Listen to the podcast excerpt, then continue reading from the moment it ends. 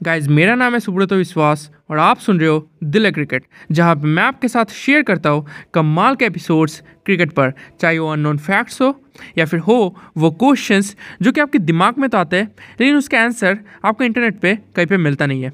और अब वो एपिसोड जिसका आप इंतज़ार कर रहे हैं।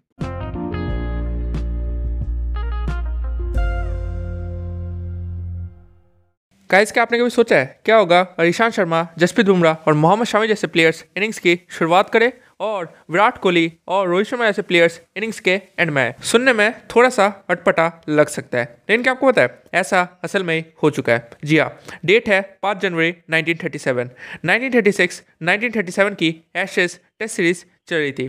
Sir, Don Bradman Australian team के कैप्टन थे। पहले दो टेस्ट मैचेस ऑस्ट्रेलिया हार चुकी थी और काफ़ी प्रेशर में थी। तो मैचेस तो नॉर्मल तरीके से जीत नहीं पा रहे तो सर, डॉन ब्रैडमैन ने कुछ अलग ट्राई करने की सोची।